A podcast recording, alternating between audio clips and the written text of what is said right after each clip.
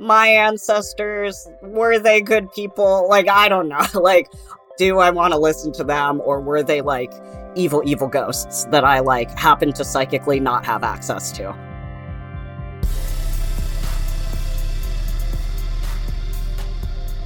Hello and welcome to Your Magic. I'm your host, Michelle Tea, and today I'm talking with the hilarious comedian Jes Tom, who you can all enjoy on your Hulu right now as part of the adorable queer teen rom com Crush. We're going to talk about their advice show, Dear Jes, about having a Capricorn stellium, about the woo horror of coming from a spiritually dead lineage, and more. After that, Vanessa Li and Bowen Goh share a Wong Kar Wai inspired Sagittarius adult beverage from their new astrology themed cocktail book, Margarita in Retrograde. Stay with us.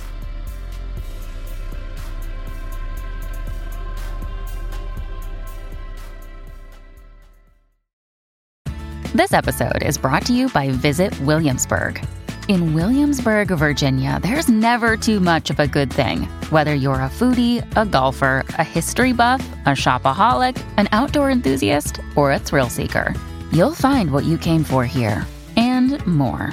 So ask yourself, what is it you want? Discover Williamsburg and plan your trip at visitwilliamsburg.com.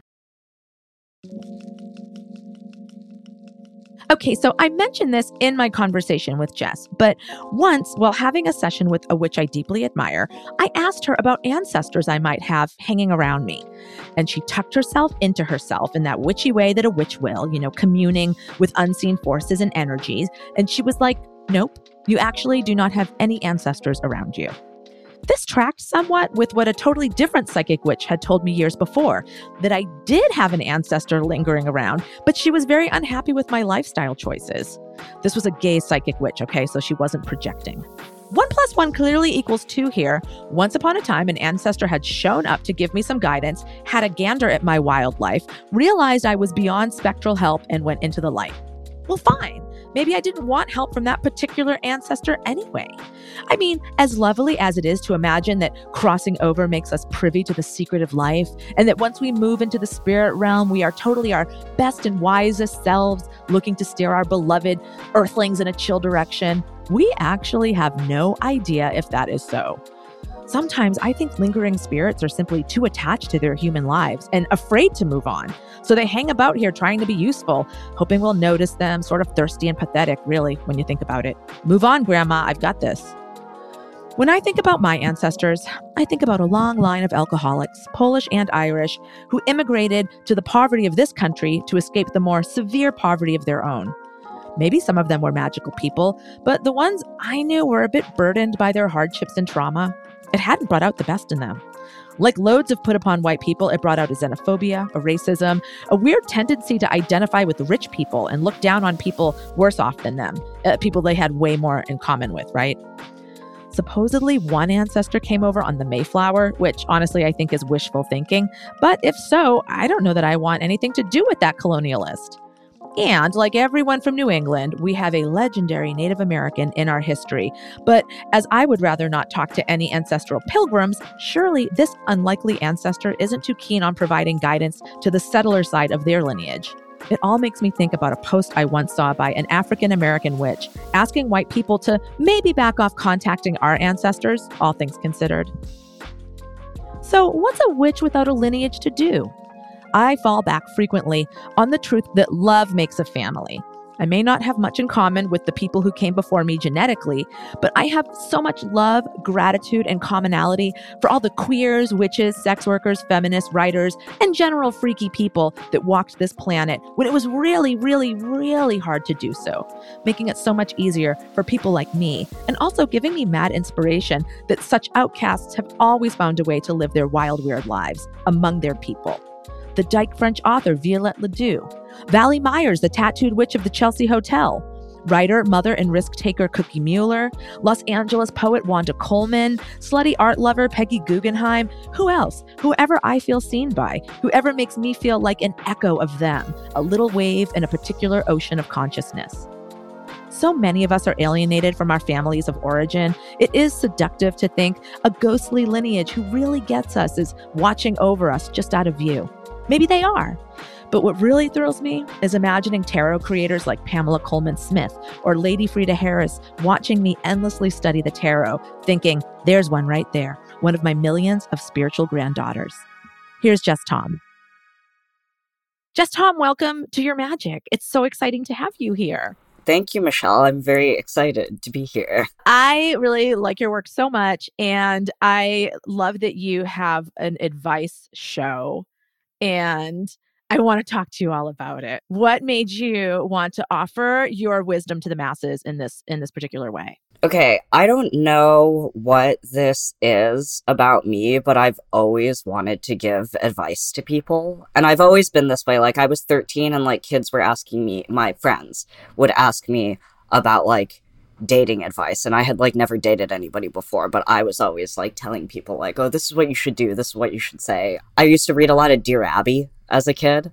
And I always thought like my dream job was to do a Dear Abby style column. So then when the Netflix most people asked if I had any ideas for a video series, I was like, what if I told everybody? What if everybody told me their gossip and then I told them what to do? It's so perfect and it's so great that it's like in your like bedroom.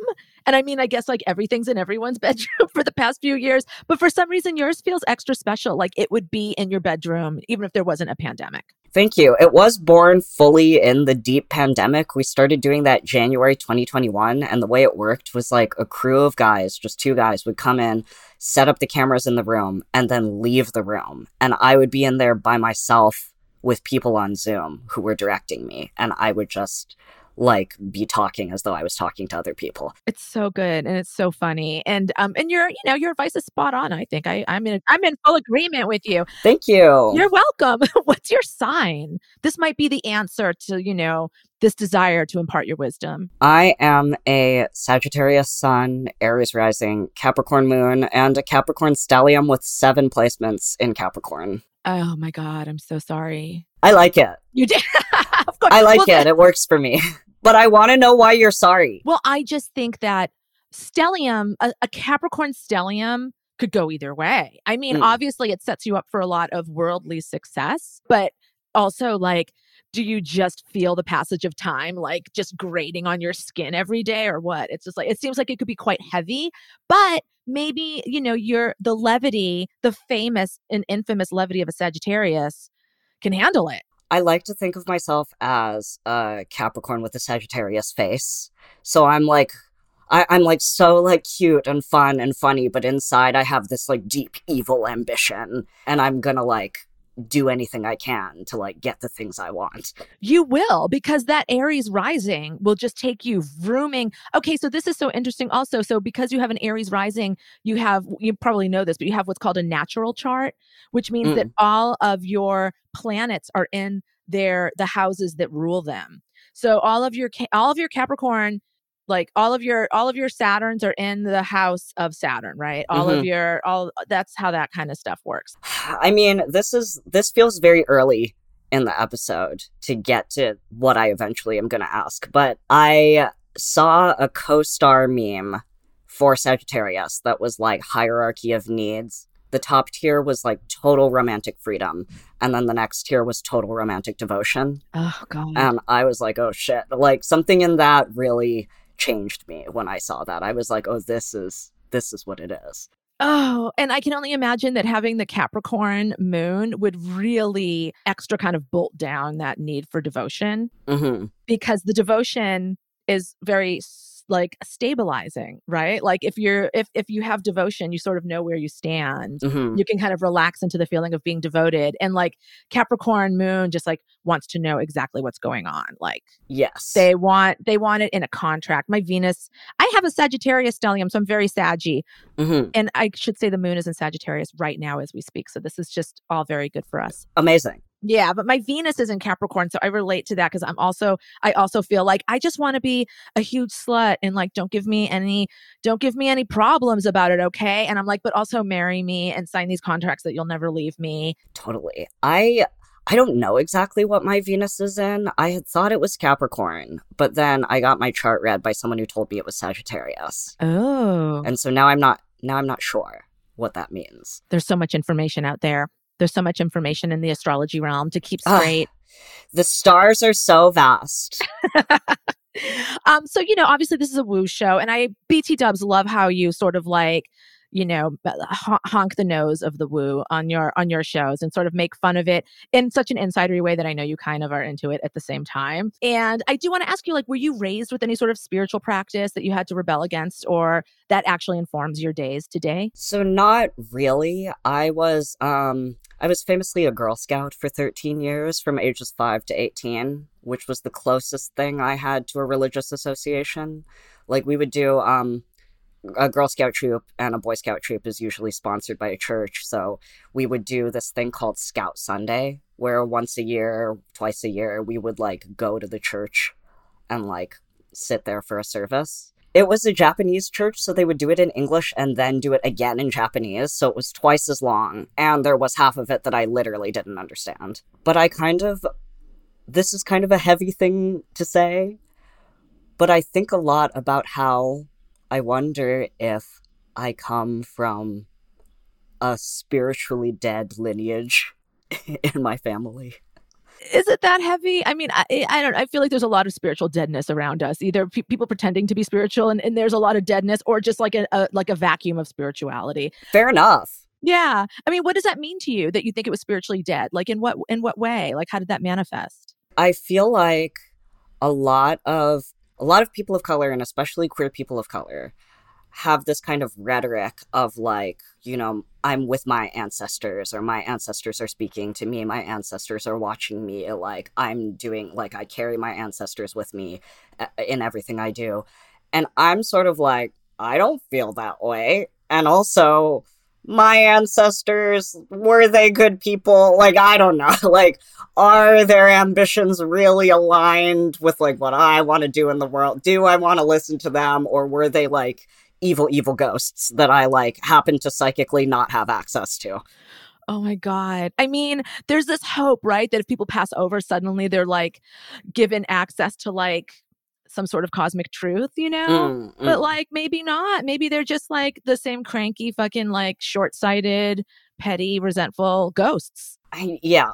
I don't know. Like, there's a lot of people, queer people, queer people of color, uh, aligning ourselves with the struggles that our ancestors have gone through, with the oppressions that they've faced. And like for me, I'm a little like, I'm half Japanese and half Chinese. I think that my Chinese side of the family were like grifters a few generations back. The Japanese side of my family super complicated politically in America on both sides. And then in Japan, I'm like, I don't know what they were doing. So I'm sort of like, were they were they oppressed or were they I don't know. Yeah, it's a particular story. Man, I had a witch once tell me that um, I had no ancestors around me. They just weren't interested in me. mm. That's so, intense. And how did that make you feel?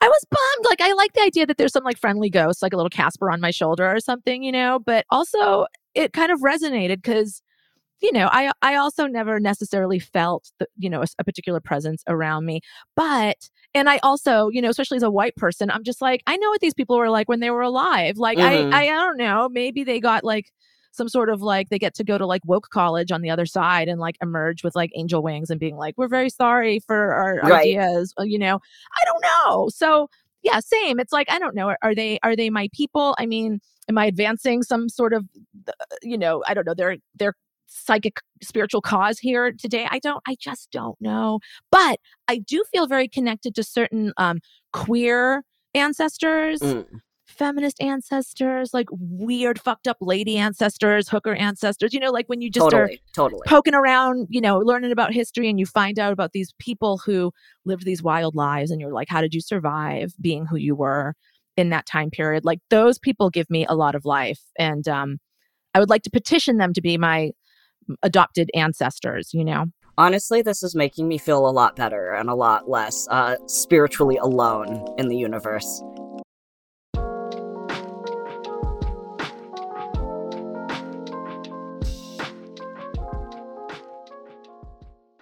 Well, listen, I got this deck of tarot cards here, and we're gonna we're gonna turn the tables, Jes. Now you're gonna ask someone else for advice, but it's not me; it's spirit. So yeah, I'd love to read your tarot cards if you're up for it. I love I love tarot. I I I'm totally up for that. Cool. I just was going to say tarot is always sort of intense for me, like coming from this perspective of being like, oh, I'm not really sure. Not whether or not I believe in these things, but whether or not they can affect me or I can interface with them, because I feel like tarot comes through really clearly in a way that frightens me. And I I just I think that yeah, tarot is really interesting. It is frightening. Well, you know, here's the thing. It's just it's just energy. It really is like fueled by the people working with it. You know, there's there's no this is made in a game factory or something, mm-hmm, right? Totally, you know, totally. Yeah. That's what I literally thinking. I'm like, this was made in a factory. It's just pieces of paper. And I am deriving great meaning, or like it seems to be really telling me something as though it's its own thing. I know. It's so fascinating. Um, well, what would you like the tarot to uh, enlighten you around? And what is there something special you'd like some insight on? So classically, queerly, uh, you are speaking to me on the heels of a breakup right now. No, oh, I'm sorry, man. That's the worst. That's yeah, it is. Breakups suck, no matter what. Um, and so I've been thinking about um, this was a non-monogamous relationship.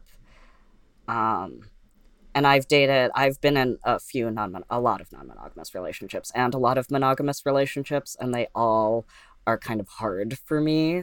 Going back to the meme, the hierarchy of needs, full romantic devotion, full romantic freedom. I really identify with that. Um, but I love love and I love to be in love and I'm like highly deeply deeply romantic and so I'm in this weird sort of impasse right now where I'm also like a lot of other stuff is happening, like my career is changing. I might have to like move to LA across the country at any second. I'm like transitioning my body, my sexuality is changing. The people that I'm interested in are changing. I just got out of this non monogamous relationship, which didn't work for me at the time because, frankly, like because of a lot of the way the non monogamous dynamic was set up. But I also like, can't, I know I can't be in a monogamous relationship and that that is like not going to work for me. So I mean, this feels like the most sort of you know, basic bitch tarot thing to ask, but yeah, I've been wanting to ask a question on how I can be happy in love. Okay. Um it's not a basic bitch thing. We all need love so much. And also your story is so like what world are we living in when we're like your like monogamy, non-monogamy like story is like it's so basic. it's like we've really That's true. No, that's we've true. really come a long way. This is an exciting time to be alive. Um okay, so I'm going to first ask the tarot for just like some illumination of like what your love sphere looks like right now, the little sec- love sector in you what does it look like? You know, what does tarot want you to be thinking about in the love, in the world of love? And then I'm going to ask for the second question is like, what are some things that are um, helpful for you, mm-hmm. you know, um, going forward into love because you love love. I love that you love love. You're I do gonna, love love. Yeah, it's so good. I mean, that's your birthright as a Sagittarius to love love, you know, and to want more love than the average person. Um, you know, so, what is what are some tools um, that the tarot can point you towards as you, you know, walk your your challenging but like hopefully very fulfilling path? Let's see. All right. So, what does the love sphere look like right now? The Emperor. There's your Aries rising, and also the Hermit. Oh my God, the Hermit to me is the fucking breakup card. Whenever I'm in a breakup, I get the Hermit, and I'm like, oh no i don't like this you know i don't i don't want to be alone. So you know what's crazy michelle is that what happened was uh, we broke up and then the next day i tested positive for covid and i isolated for 10 days. Oh my god that's awful. But listen this is actually believe it or not very good. Um you know first of all the emperor it's like you know what you want and and you actually know how it's challenging as well and that's everything you know it's like just the like you, I can hear like the struggle in your voice as you're talking about like, oh, this feels confusing. There's so much going on. But it seems like so much is going on because you actually know who you are and what you want. And it's ah. shaking some shit up, but that's everything. I mean, that's so much better than just being kind of lost and at the whim of other people's needs. You know, I know it's hard to be so self aware. I mean, it might feel hard right now, but I think it's ultimately it gets better. Um, how dare I? But no, it will. It will. It will get better. Mm, they do say that. They have said that. the next, so then the next card is yeah, the Hermit. Okay, this is, um, this is really interesting though because when the Hermit comes up, like it or not, it's actually really valuable and important for you to be unpartnered, uh, a little isolated, having more alone time than normal, than what is preferable. Um, and what's really cool, I, you know, I've spent a lot of time thinking about this card and about Virgo because it's very alien to me. And so I really want to understand it. And what I've really gotten about the Virgo essence of this Hermit card is that, like, it's really about like purity of your own essence. So we're all constantly bombarded by uh, by influence you know the influence of our friends of media of the world of our you know the voices in our head from our childhood i mean we're constantly influenced by things other than ourselves so when this card comes up it's really asking you to take a step back and really try to touch the heart of who you are in your pure essence without other people's expectations or other people's influences so that you can operate from this really strong place. To me this this looks like you're actually doing it because the emperor card is really like a, a, a pure manifestation of that and then your final card is the magician. So whoa I, uh, you're gonna yeah. be like in love again in like five minutes. So like don't worry too much about like your isolation. Um the magician is making shit happen and manifesting. So you want another, you know, hot non-monogamous crush so that you can kind of like try it out again and see if you can you know make thing make different choices make different arrangements see if it suits you better. You will get this opportunity to kind of continue tweaking and perfecting um, relationship dynamics to get closer to like what your ideal is. Yeah uh... oh my god i gave you good news and you're just like gonna pass out. They're like they're they're holding their hand to their their forehead like a victorian. I know i'm over here like suffering but i'm no i i love that. I love that it's like three guys alone doing a different thing that that's like what the image is kind of of that that spread.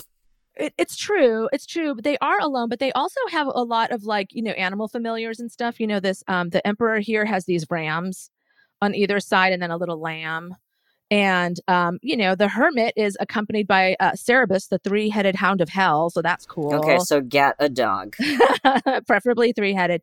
And then um, the magician, there's this like Egyptian monkey god Thoth that's sort of an ape that's kind of leaping up underneath him, giving him a bunch of energy and life. So maybe those are your uh, your queer non-monogamous ancestors hovering around you and uh my trying to influence. slutty animal ancestors.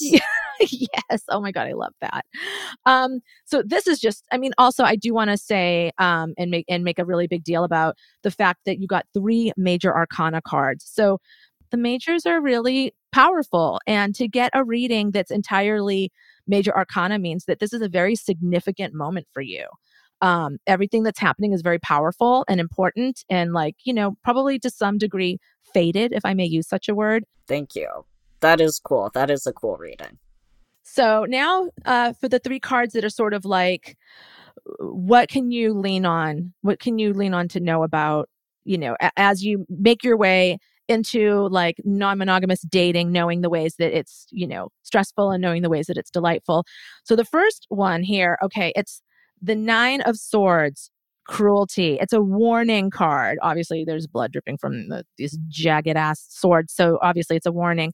Um, so the cruelty card, I have started really thinking about it as a sort of anxiety card and things that um, give us anxiety. Uh, in the Rider Waite deck, it's the card where somebody's sitting up in bed, like having a freak yes. out, right? Yes, yes. So it's sort of about like the way our thoughts will t- torment us and being cruel to ourselves. Sometimes it can mean other people being cruel. So it's saying like, if there's, you know, stay, go where the love is, first of all. Like, don't don't hang out with people who are just like yucking your your way of life your your choices you, you, know who you are like stay away from people who make you feel bad first and foremost especially in the dating realm but also make sure that you're not talking to yourself in a way that you wouldn't allow another person to talk to yourself um, that's going to be really important in helping you keep your mind clear so you can just kind of go towards the things that you want is like figuring out how to how you might get a handle on any sort of like anxious thinking that you might be um that you might end up or that you just might have, you know. Your second one, though, is more uh, of a happier one, and it's the gain card. It's another Virgo card. It's nine of discs. It's called it's called gain, and it's about like good shit coming towards you. Are you able to accept like a ton of goodness? Um, I would say like you know, looking at your uh chart as you've as you explained it, it would seem that like the Sag side is like, yeah, more goodness. I'm all about more goodness. Like I'm fighting for the more goodness, and you are. But then it would, I could also imagine the Capricorn being like very mistrustful of the mm. of the of the goodness, and so you know, definitely whatever you can do to kind of make yourself more and more and more receptive of like the absolute best. Like, what if your biggest dreams came true? Not uh, just not just romantically but you know in your career like in your body in your world in every in every way what if you really got everything that you wanted? Could you handle it? Most people would you know I, I, we, most of us have to work towards that level of um, receptivity to the universe but that's what spirit's telling you is that you know try to try to push your boundaries towards accepting goodness right but this is what, as far as like what is, you know, helpful advice as you move forward romantically, prudence. Eight of discs. no, no, God damn it. I'm relating to you so hard right now. No, the word prudence is written on there. No. I know. I'm sorry. I'm sorry to deliver this message to you, a Sagittarius. Okay, go on, go on. Tell me more. Okay. So here's the um here's the here's the gist of this card if you look at it. It's a tree with all these very beautiful, you know, flowers growing on the tree. And then these leaves are curled around the flower and this is the you know the visual metaphor for prudence it's like these le- these flowers are so beautiful and precious the leaves are taking care to protect them so if you think about the prudence not as a sort of like, oh, I should be proper or like I shouldn't be too much. I should be restrained for the sake of restraint or for decorum. Like that's all bullshit. And like that doesn't resonate. And it's like you are like a wild person and you want your wildness to kind of like, you know, roar and run free and uh, and all of that. Um the prudence is just more about like self-protection, you know. And also if you, you know, in the thinking about it in terms of a relationship like if you sometimes you have a connection that could be have some longevity but you but if there's a particular dynamic at the at the outset where you're mm. like driving it into the ground you can just sort of burn it burn through it you know what i mean? So it's it's also sort of like if you meet someone who seems very special to you and the dynamic and the connection feels very beautiful you might want to just protect it a little bit you know what I mean? Mm-hmm. Instead of just like, okay, let's, you know, till the wheels fall off, let's do it, you know, as much as that is so much fun to do. But um it seems like if you're wanting to try something a little bit different, going slowly and and getting a sense of like who a person really is. I think especially in non-monogamous relationships like and I know this is fucking true about myself too when I was in a non-monogamous relationship. Everyone likes to talk a big game about how like yes. You know, there's their shit is so great. They're like it's all working out so well. Um, but like there's a there I feel like there's a lot of cracks sometimes, you know? Um, and so sometimes you just want to take a moment to really make sure are things the way that this person this person's presenting everything in a particular way? Is it really like this? Mm-hmm. how does it feel? You know and you can make your own decision. So the prudence doesn't mean it's not like a moratorium on fun sagittarius. It's more about like you know like pr- self-protection i think a little bit no, I hear that. And I take that to mean like I'm in a real slutty, like bisexual awakening phase right now.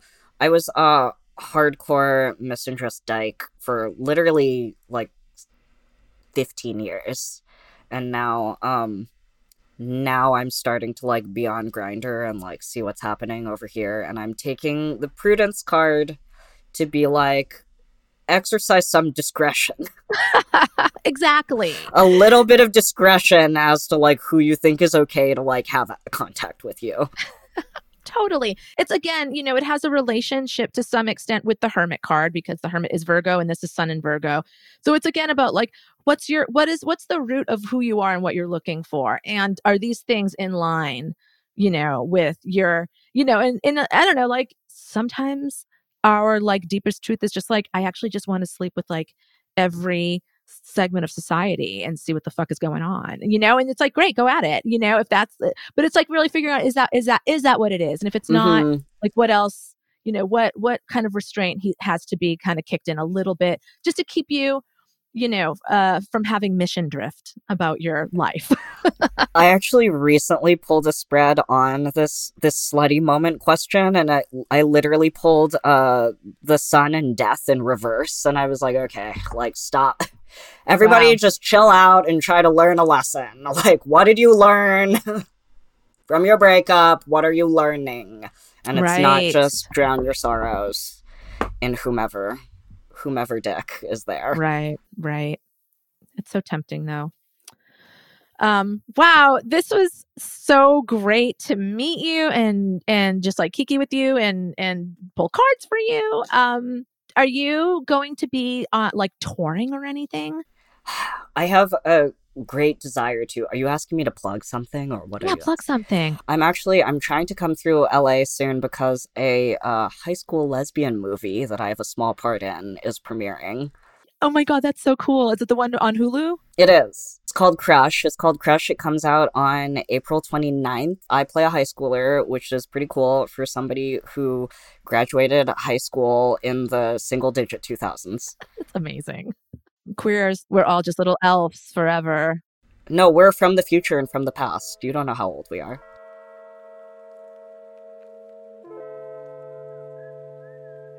My name is Vanessa Li, and I'm a co owner of Mood Ring, which is a bar in Bushwick, Brooklyn.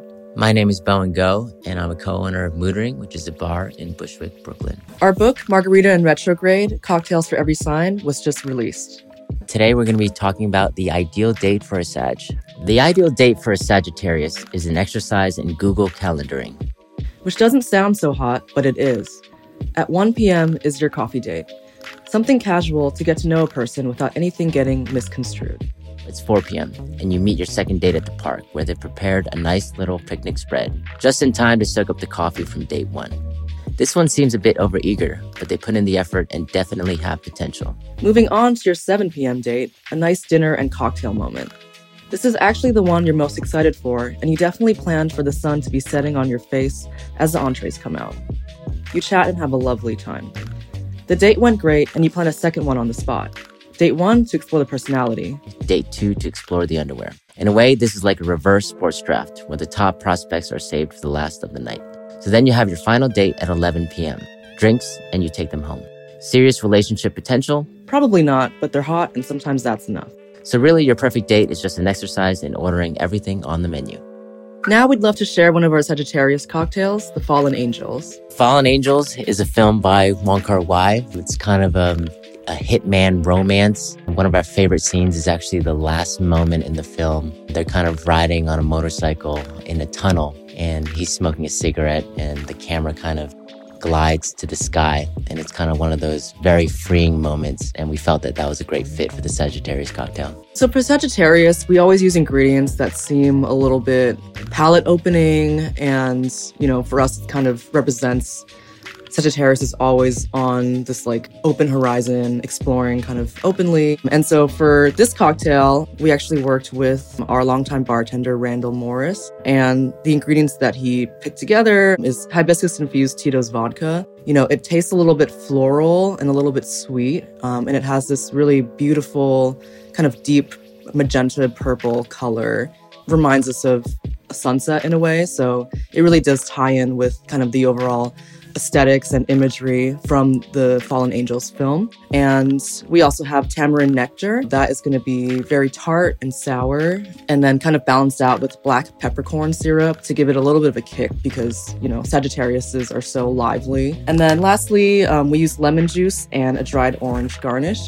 Um, so overall, just to describe the cocktail and how it looks, it's very bright pink magenta and along with the dried orange garnish, really does look like the sky during sunset.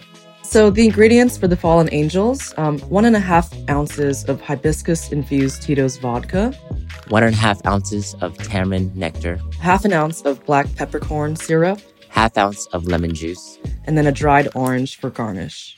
For directions, first, Pour the hibiscus infused Tito's, tamarind, black peppercorn, and lemon juice into a cocktail shaker. next, add ice and shake vigorously. Strain into rocks glass filled with ice, garnish with dried orange. We, hope, you enjoy, the cocktail.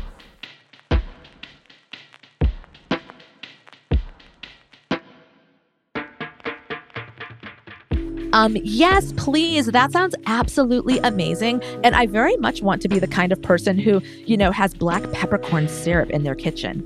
Absolutely. Also, as a sober person, I'm very psyched that there is a non alcoholic version of this in the book. Thank you, Vanessa and Bowen. Check out Margarita and Retrograde and swing by their bar Mood Ring next time you're in Brooklyn. That's it for our show. I hope we've inspired you to think differently about ancestors, to embrace your gnarly astrological stelliums, and to fix yourself a refreshing beverage. Thanks for tuning into Your Magic. You can support us plus get access to a whole bunch of bonus content at patreon.com backslash this is your magic. Every dollar makes our work possible. Make sure you follow us on Twitter and Instagram at This Is Your Magic and subscribe to our newsletter at thisisyourmagic.com. You can rate us and subscribe right here on Spotify. Do what you need to do to never miss an episode. You can email us at hello at thisisyourmagic.com. We would love to hear from you. This episode was produced and edited by Molly Elizalde, Tony Gannon, and Vera Blossom. We got production support from Kirsten Osai Bonzu. Our executive producers are Ben Cooley, myself, and Molly Elizalde. Our original theme music is by John Kimbrough. Thanks for listening.